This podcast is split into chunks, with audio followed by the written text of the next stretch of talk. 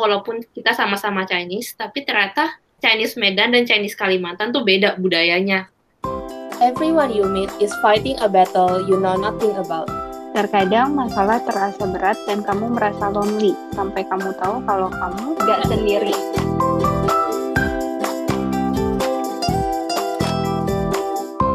Bon, kita bentar lagi mau Imlek nih, geng. Sudah mulai Yeay. akan ada. Gue paling Berasa suka ya? momen Imlek. Soalnya kita masih single kan, belum married. Gue setuju. Gue sungguh setuju. Kalau udah married dan punya anak, wah, Imlek tuh kayak pusing, momen pusing. Karena lu harus nge-spend waktu buat bungkusin amplopnya satu-satu. Terus lu harus nge-spend, apa ya, kayak buang eh, pas hari hanya, lu kayak harus nginget-nginget ponakan mana yang udah gue kasih, ponakan mana yang belum gue kasih. Oh, biasa ditulisin nama, geng, di amplop. Mohon maaf, mak gue sih kalau dia nulisin kayak gitu. Karena isinya beda-beda buat tiap orang, jadi dia udah tulisin duluan. Jadi ntar kalau ada yang cungki, dia kayak nge-search dulu dari dari tumpukannya, lu yang mana namanya nih, tuh nama lu udah ada di sana kayak gitu. Jadi nggak akan ketuker. Dan kalau Soalnya gue tuh besar banget, jadi kayak keponakannya tuh banyak, kan anak-anak kecilnya tuh banyak banget dan kayak bahkan kayak nyokap gue sendiri aja udah nggak inget siapa dan siapa gitu loh. Jadi kayak ya udah cuma dibedain itu kalau misalnya kayak anak-anaknya udah agak besar, amponya yang panjang. Terus kalau misalnya masih kecil-kecil, kecil-kecil itu ampo yang kecil-kecil gitu doang. Terus eh, kemungkinan nerima angpo double tuh sering banget. Gua berapa kali kayak dikasih sama tante gua, dikasih udah dikasih sekali. Habis itu nggak lama tuh dikasih lagi. Terus gue dengan kayak senang hati, makasih Ai. gitu. Aku dapat dua. Gue masih jujur sih. curang ya. Gue sih enggak sih, tapi mungkin karena lu keluarga besar bapak mak lu kali ya, saudaranya banyak ya. Kalau gue Hmm. sih enggak terlalu. Jadi pasti itu-itu aja dan pasti inget sih, ini ini belum, ini belum, ini belum kayak gitu. Berarti salah satu tradisi Imlek nih yang masih lo lakukan, angpau pasti. Selain itu apa? Hmm. Oh, nyokap gua itu masih masih nyisain ikan utuh yang segar yang nggak dimasak.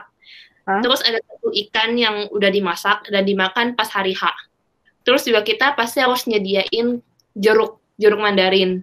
Jadi katanya harus ada ikan, soalnya tuh eh, apa ya kayak ada peribahasanya itu loh nien nien yui. Maksudnya kayak Iya. tiap tahun ada keberuntungan gitu kan. Nah, jadi harus ada ikan segar utuh yang menandakan bahwa setiap tahun kamu ada keberuntungan, kamu pasti punya rezeki, bisa ada yang dimakan lah setiap tahunnya gitu.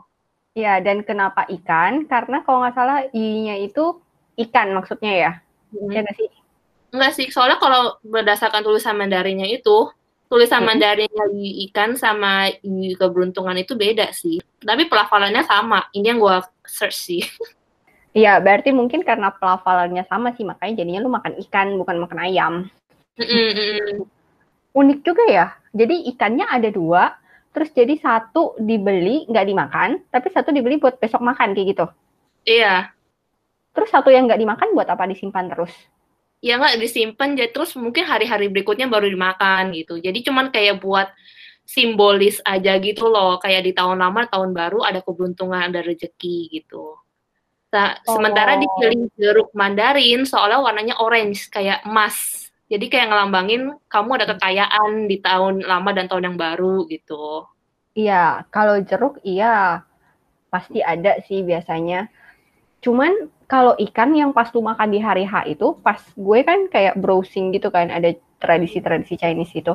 Tentang ikan tuh kayak lu makan, itu nggak boleh dibalik gitu katanya ikannya. Lu balik gak? Eh, kalau keluarga gua kita bodo amat kita udah kayak balik aja. Nah, tapi kalau kayak di Taiwan sebenarnya nggak cuma di Imlek. Pokoknya di Taiwan lu kalau makan ikan, ikan lu nggak boleh dibalik.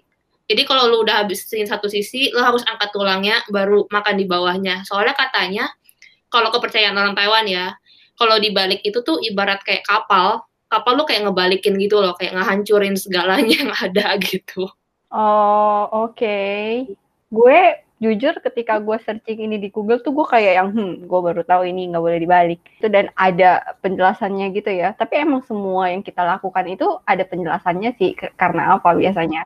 sebenarnya kalau menurut gue kayak di Indo tuh gue bahkan nggak tahu loh kayak ikan nggak boleh dibalik gue baru tahu tuh setelah gue gue datang ke Taiwan kalau lu di rumah kalau pas imlekan gitu harus makan apa nggak atau harus nyediain apa Hmm, harus nyediain, kalau dibilang harus gitu sih kayaknya nggak harus ya. Tapi lebih ke yang sering gue lihat dan selalu ada tiap kali Sinja, babi pasti ada. Terus kayak ikan apa ya sari ikan gitu loh, ikan yang dikuahin gitu loh Bon, daging Oh. ikan apa sih daging ikan hiu apa daging ikan apa gitu, sirip ikan apa gitu yang dibikin kuah gitu. Kayak gitu kayak pasti ada. Terus apa ya jeruk, lapis, eh apa? Gua berasa akhir-akhir ini kayak tradisinya nggak terlalu ketat lagi kali ya. Terus mungkin ditambah karena lagi kayak gini, gua nggak yakin sih Sinja tahun ini akan makan seheboh apa. Oh dulu juga biasanya kayak suka ada bebek juga sih. Hmm, gue cuman ingat tiap kali Imlek itu kita pasti makan lontong Medan. Soalnya keluarga gue kan keluarga dari Medan semua. Oh, tapi yang pasti pas Sinja masih pada pakai baju baru kan? Gue dulu iya, tapi kayak belakangan gue udah enggak. Soalnya gue nggak suka pakai baju warna merah. Dan Imlek itu kan harus pakai warna merah ya katanya biar bohoki. Nah, Iya. jadi daripada gue tiap tahun beli baju merah yang cuman akan gue pakai saat Imlek aja, jadi gue mending beli satu baju merah, gue pakai bertahun-tahun, kayak itu ganti lagi merah gak bertahun-tahun lagi. Kalau gue nggak ke warna sih. Nyokap gue nggak maksa. Tiap kali Sinja tuh lu harus pakai baju warna merah tuh enggak. Cuman harus baju baru aja gitu. Jadinya gue seneng-seneng aja kalau misalnya tiap tahun Sinja disuruh beli baju, harus baju baru. Gue seneng-seneng aja karena gue baju warna apa aja. Gue bahkan kalau dibilang, gue nggak ada baju warna merah Bon. Karena gue nggak suka. Warna merah terlalu ngejreng gitu loh. Sedangkan kan Iya. gue suka baju yang netral-netral gitu kan. Jadi gue sendiri jarang ada baju warna merah, tapi kalau tiap Hinca ya beli baju baru pasti ada minimal gitu. Kalau lu masih wajib beli merah berarti. Em, enggak sih kayak kita kalau ngomong keluarga besar dan kebanyakan tuh pasti pakai warna merah. Jadi kayak gue keikut aja harus ikut merah gitu. Tapi ya kayak kadang gue pakai kuning, kadang biru, pink sih kebanyakan. Soalnya paling yang bisa dipakai sehari-hari kan pink. Tapi Hmm. ada warna kantang. Kita nggak boleh pakai warna hitam dan nggak boleh pakai warna putih. Soalnya dua warna ini warna duka. Gue sendiri pernah sih kayak pas Sinca itu beli baju warna hitam gitu kan, terus mak gue bilang, oh, orang Sinca warna hitam banget, yang lain aja lah kalau enggak kayak gitu. Jadi minimal tetap gak boleh hitam, tapi Hmm. juga nggak terlalu nggak terlalu yang strongly nggak boleh gitu sih, karena kan celana pasti banyak kan orang pakai celana warna hitam ya. Jadi ya udah, yang penting baju gitu. Em, sampai generasi popo gue masih ngejalanin di malam tahun baru lu harus tidur dengan piyama baru. Tapi di dari nyokap gua ke gua udah nggak dilanjutin lagi tradisi ini. Soalnya secara gua nggak suka pakai piyama baru, gue sukanya pakai baju-baju udah lama buat tidur. Makin lapuk makin enak.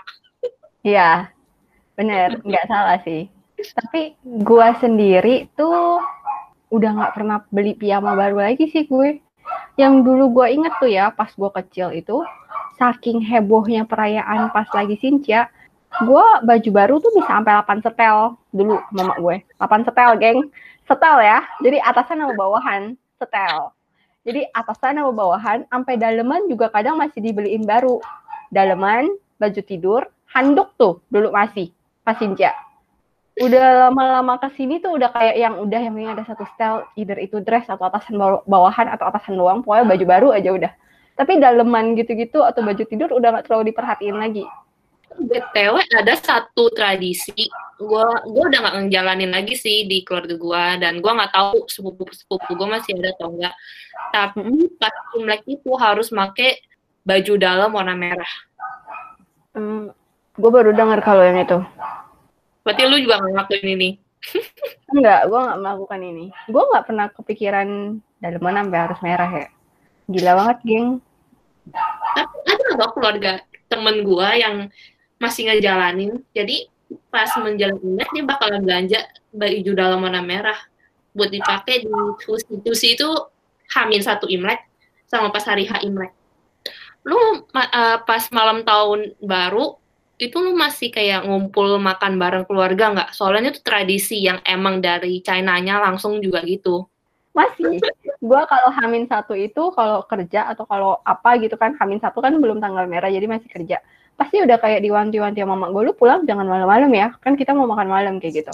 Jadi Hamin satu itu masih Lu masih gak?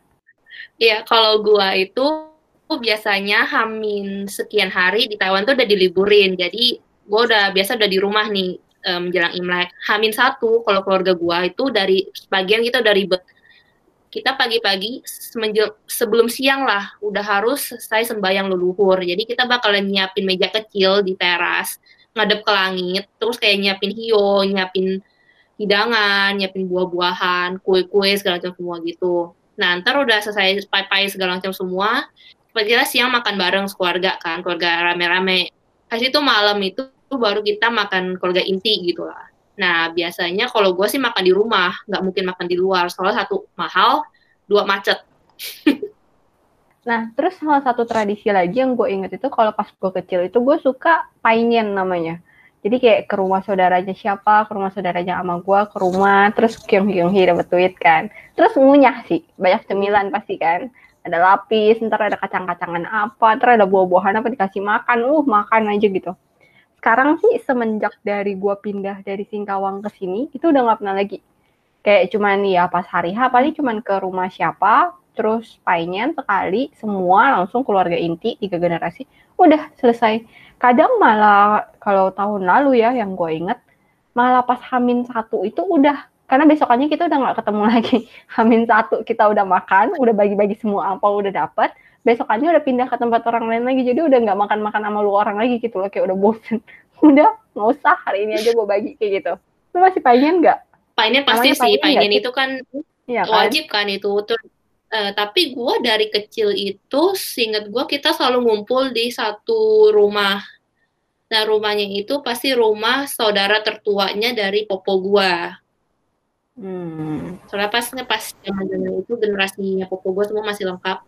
Hmm. Abis itu ntar sorenya kita ke rumah uh, saudara popo gua yang lain lagi. Dua tempat yang berbeda tapi orangnya itu itu aja sih. Cuma beda hmm. tuan rumah aja. Angpaunya itu itu aja dong. Kalau gue tuh dulu pas masih kecil tuh bisa ke hari ini ke mana-mana mana-mana, besok ke mana-mana mana, udah Lu kalau hmm. sekarang di Taiwan berarti asik dong kalau Imleknya. Ada ada barongsai, ada naga gitu gak? Ada barongsai tapi cuma di Grand Hyatt, seriusan. Gue pernah baca beritanya uh, dan gue pernah sekali sih ngerayain Imlek di Taiwan kan. Mm-hmm. Sumpah namanya Taipei, Taipei itu kan bisa dibilang apa yang hingar-bingar 24 jam lah. Mm-hmm. Pas Imlek, Taipei itu jadi kota mati Kenapa? Orang-orangnya pada pulang kampung kan. Nah, biasanya tuh kayak pada meninggalkan ibu kota gitu loh. Jadi kayak bener-bener kosong banget Taipei. Dan yang buka itu palingan cuman kayak convenience store ya 7-Eleven, Family Mart, McD gitu-gitu doang. Terus malah jadinya nggak ada perayaan apa pun dong? Nggak ada, sepi banget bahkan. Makanya pas itu gue sampai ya ada saudara gitu di Thailand. Terus kan gue ikut sama mereka bilang kayak kampung gitu ada perayaan yang bisa kayak apa gue ngeliatin uh, apa sih kayak meja hidangan tuh pai itu bisa yang panjang berkilo-kilo gitu terus ada daging babi utuh panggang lu masih bisa ngeliat kepalanya lu masih bisa ngeliat ekornya segala macam semua utuh ya. gitu loh emang emang ada yang kayak gitu juga tapi selama yang gue di Thailand itu ngerayain Imlek gue bahkan nggak ngeliat barong saya sama sekali hmm. Kalau gua sih di semenjak pindah ke Jakarta nggak pernah lihat ada barongsai ataupun naga lagi sih. Terakhir gue lihat barongsai sama naga ada di jalan, beneran di jalan raya ya, perform gitu muter-muter. Itu cuma pas di Singkawang doang. Kayak kalau misalnya udah hamin sekian si Imlek atau misalnya uh, setelah Imlek gitu, sama gue kan buka toko. Itu kadang barong saja bisa nyamperin toko satu-satu. Jadi lu kasih kayak bungkusin angpau masukin ke mulut hari eh bukan harimau, ke mulut barong saya gitu. Jadi kayak heboh gitu. Jadi kayak seru aja gitu ngeliatnya. Ih, ada perayaannya dan di jalan raya muter-muter gitu kan. Terus lu tinggal ngasih awal itu asik banget sih. Sekarang di sini boro-boro nggak ketemu gue. Kecuali mungkin di mall-mall tertentu mungkin masih ada ya. Terus atraksinya lebih biasa nggak sih kalau yang di apa di dalam mall gitu dibandingkan kalau yang dia bener-bener di jalan. Karena seingat gue dulu waktu gue kecil pernah tuh kayak ada barongsanya yang mampir ke dalam rumah muter-muter yang nyari ampau gitu itu ada. Iya itu ada sama itu sih petasan. Biasa kan pasti petasan tuh hamil satu heboh ya. Sekarang kayaknya yeah. terlalu sih. Kita diomelin tetangga, jangan. Dulu kalau gue itu kan karena semenjak udah pindah dari Kalimantan ke Jakarta, gue keluarga biasanya kalau lagi Imlek itu ada keluar lah ke puncak atau ke mana kayak gitu. Nah om gue itu salah satu tiap kali kalau perayaan Cincia atau ngapain ya dia pasti beli petasan banyak banget. Jadi lu bebas mau main apa, mau nyalain yang mana. Ntar kalau misalnya udah mau jam 12 nih baru di, di, dikeluarin semua yang gede-gede. BTW ngomong-ngomong soal petasan nih, gue tiba-tiba keinget legenda Imlek juga dan itu juga alasan kenapa Imlek sekarang itu harus ada petasan. Jadi dulu itu ceritanya kayak di sebuah desa, pokoknya setiap kali Imlek ada monster namanya Nien bakal turun ke langit dan memporak-porandakan desanya ini. Mm-hmm. Nah, buat nakut-nakutin si Nien supaya biar dia nggak turun datang ke desa, keluarga itu tuh kayak bakal nyalain lampu, terus ngecat rumah mereka warna merah, pokoknya bikin suasana meriah gitulah. Dan Mm-mm. salah satunya adalah dengan menyalakan petasan, karena suara petasan kenceng kan, mengagetin si Nien, biar Niennya tuh kayak, Mm. apa nih, kok rame-rame banget nih, bukan orang-orang harusnya kabur ya, gitu. Mm-mm. Makanya itu kenapa sampai sekarang, kalau perayaan Imlek, pasti dipakai warna merah, terus harus ada petasan, dan ada beberapa keluarga yang bahkan di malam Imlek itu bakalan bergadang. Buat? Yaitu tradisi cerita lama. Karena mereka bergadang kan berarti lampu dinyalain kan. Jadi biar terang, ada suasana meriah, biar si monsternya nggak datang ke rumah gitu. Hmm, oke. Gue pas browsing-browsing ini ada sih salah satu keluar tentang yang monster ini pas jadi kenapa orang pas Sinca itu pakai baju merah buat nangkutin si niennya ini karena dia takut warna merah. Salah satunya itu. Uh, nah terus soal yang bergadang itu ada juga yang cerita karena katanya pas di malam pergantian tahun itu katanya pintu yang memisahkan antara dunia hidup dan dunia mati itu katanya kebuka. Jadi ada roh-roh yang nyelinap kabur. Nah, Mm-mm. mereka ini nempel ke anak kecil. Jadi anak kecil yang katanya kalau kesentuh sama si roh jahat ini bakalan demam, sakit, pokoknya nggak enak banget lah gitu. Nah, untuk ngejaga supaya anak-anaknya ini nggak ditempelin roh, biasa Hmm. orang tua bakal begadang. Nah, pernah suatu kali ada orang tua yang ngasih anaknya main pakai uang logam dan Mm-mm. kertas merah. Si anaknya tuh main sampai ketiduran. Nah, karena si anak itu tidur sambil megangin kertas merah dan uang logam itu, si rohnya itu tuh kayak kaget gitu loh. Nggak, akhirnya nggak bisa ngedeketin si anak inilah. Makanya itu kenapa juga sekarang ada tradisi bergadang pas malam tahun baru dan ngasih angpau. Bahkan beberapa itu bak ngejaga tradisi ini dengan naruh angpau di bawah bantal anaknya. Keluarga lu masih ada ini nggak? Soalnya keluarga gua itu ada beberapa yang masih ngejaga tradisi ini, yaitu dengan naruh angpau di bawah bantal anaknya. Enggak, enggak pernah gue. Angpau pasti selalu ditaruh di muka, dikasih di depan muka. ya dulu baru dapat angpau, kalau enggak enggak dapat. bahkan ya bahkan angpau dari ama akong gue kan mereka jauh di Kalimantan ya. Tapi kan tiap kali Sinja gitu paling kita video call gue cuman kayak yang ama Kyung Hia gini gini gini gini kayak gitu doang. Tapi duit itu kan maksudnya bisa aja ditransfer ya. Tapi ama mak gue itu selalu kayak ya udah ditransfer ke rekening nyokap gue tapi nyokap gue pasti selalu bungkusin ke dalam angpau nggak kayak yang ya udah lu gue transfer aja ya enggak jadi tetap dibungkusin dalam angpau masuk angpau terus habis itu tetap dikasih kayak gitu. Sama sama. Ya, kayak tetap selalu dikasih nggak ada yang namanya angpau tuh gua transfer aja ya sejauh ini sih belum ya nggak tahu ke depannya. Awal gue agak serem nih kalau misalnya corona kan nggak boleh sentuhan ya. Jadi gue kayak yang apakah kita akan mulai virtual Kyonghi dan kemudian gue taruh nanti di layar gue ada scan kode QR ya.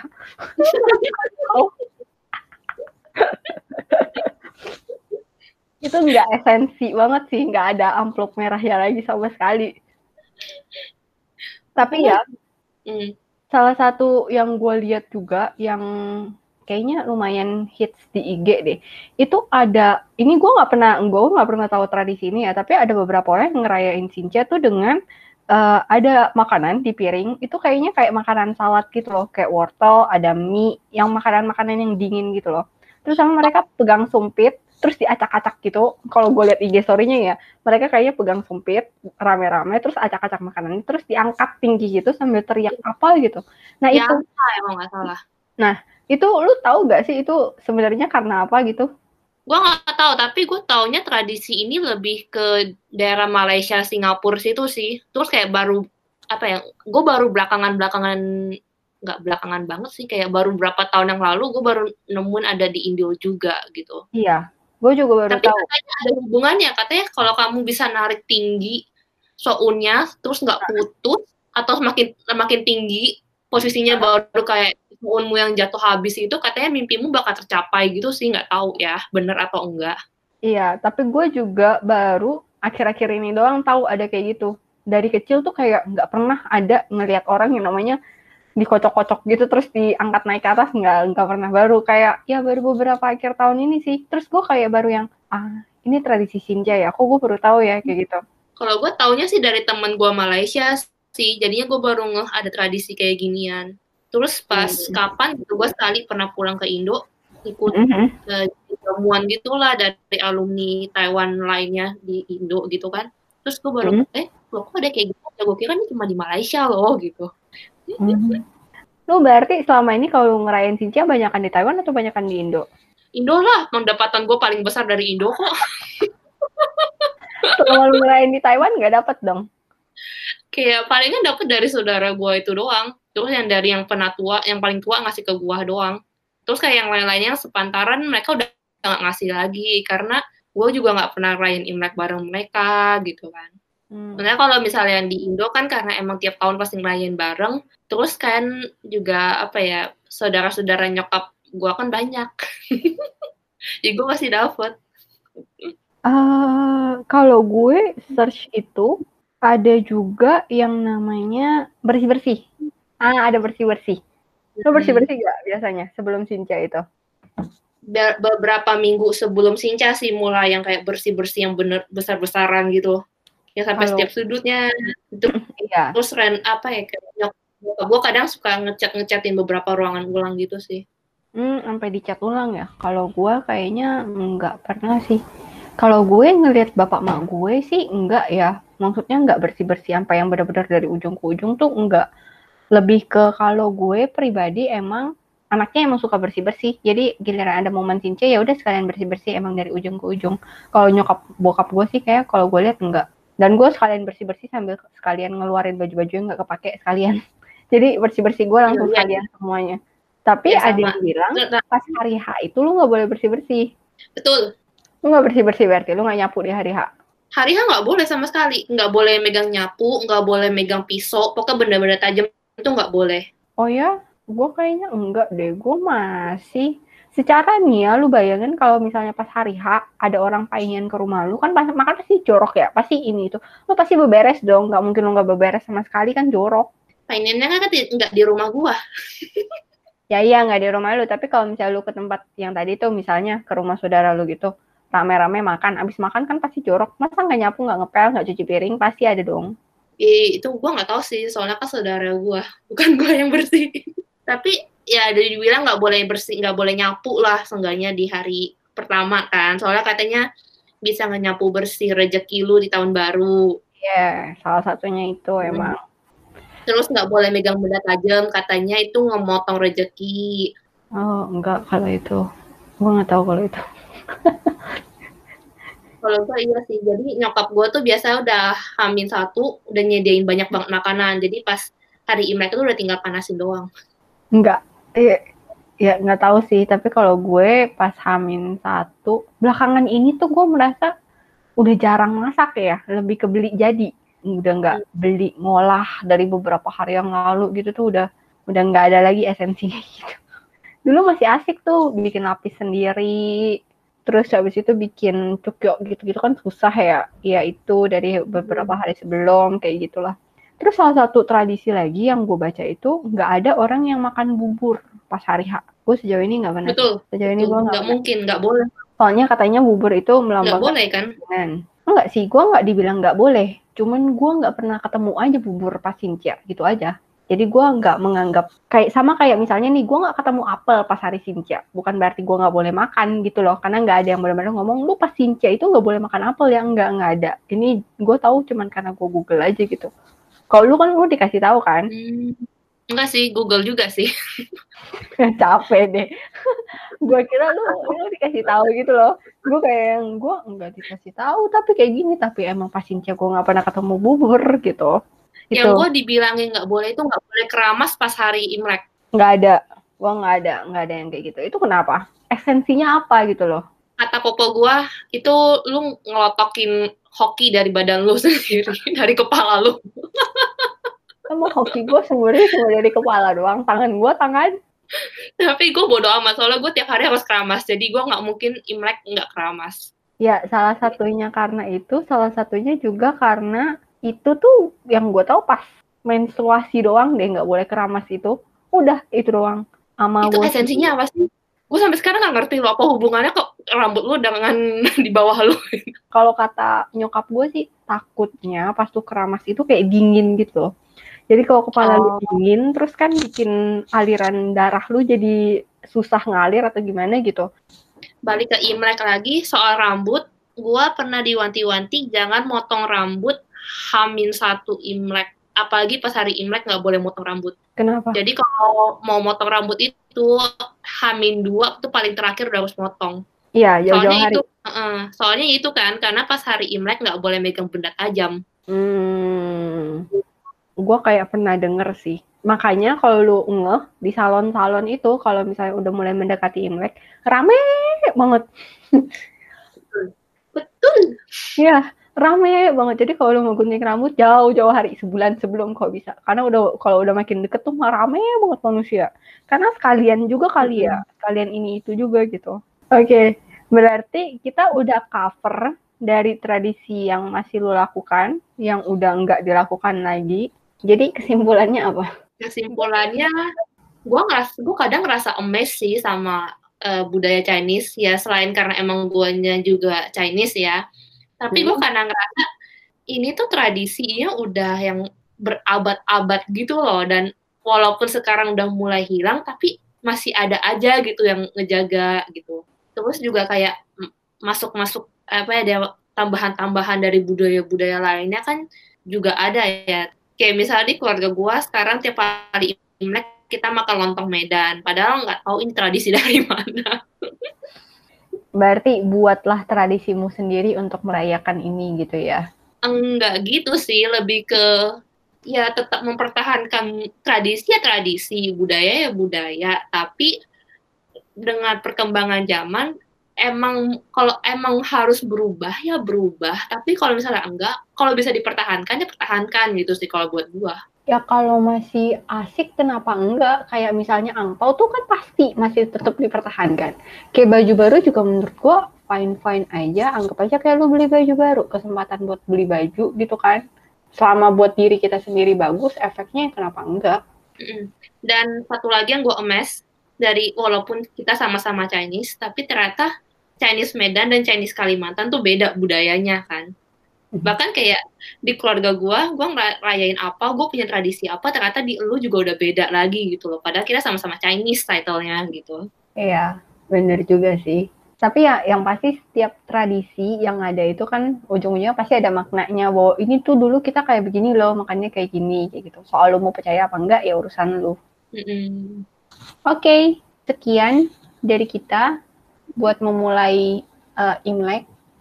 Kita mau mengucapkan selamat Imlek buat yang merayakan Happy Chinese New Year. Semoga tahun ini cuan angpaunya banyak ya. Nah, teman-teman kalau punya cerita seru tentang tradisi keluarga kalian yang kalian mau sharing ke kita atau mau sharing ke teman-teman lain, boleh banget. Gimana cara share Kes? Tinggal mention atau DM kita di podcast gak sendiri. Instagramnya at podcast gak sendiri. Yay, and see you on the next episode. Bye. Bye. Kyonghi, Kyonghi, Kyonghi. Angpau, angpau, angpau nalai. Kamu nggak pernah tahu bagaimana ceritamu bisa menguatkan orang lain. Yuk, bagikan ceritamu supaya lebih banyak lagi yang dikuatkan. Ternyata, gue nggak sendiri. sendiri.